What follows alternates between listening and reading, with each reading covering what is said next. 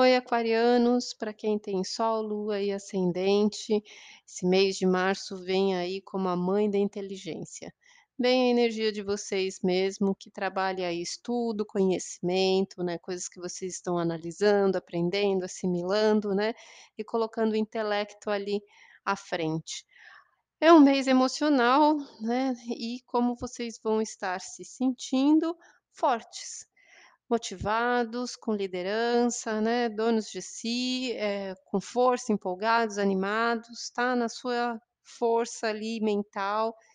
eh, sentindo que está no seu caminho mesmo. O que você precisa libertar, o que você precisa mudar, é deixar um passado emocional para trás, né, ter uma sensação ali de harmonia, de paz, de coisas que foram vividas, processadas, e essa mudança ela só traz um alívio. O que você precisa limpar são pensamentos fixos, eh, regras, conceitos, né, pensamentos, eh, rígidos que te limita, e o que você precisa perdoar é, de repente, uma expectativa que você tinha a respeito do futuro, eh, coisas que limitam, né, eh, como você se sente, então tem uma oportunidade de cura interna, a partir da sua visão, né, de você alcançar, eh, com a sua inteligência, algo positivo aí.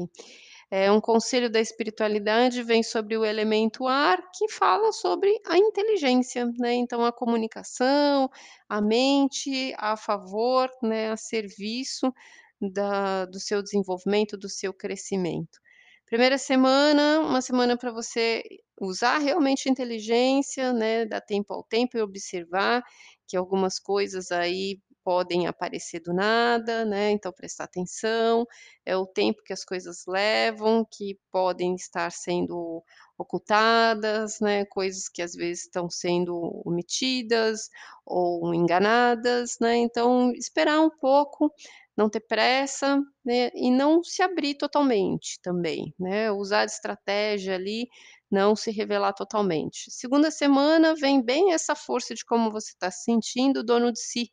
né, no seu caminho, no seu trajeto e continua nesse momento silencioso, né, não se expõe, né, se guarda ali, eh, se confia, trabalha a autoconfiança, mas observador. Terceira semana é mais desgastante, né, algum teste aí para passar, mais ativo, e a última semana traz a prosperidade das coisas que estão se desenvolvendo, materializando e construindo, né, graças a esse processo de inteligência e sagacidade da sua mente. Então, aproveita, boa sorte, fica com Deus, um beijo.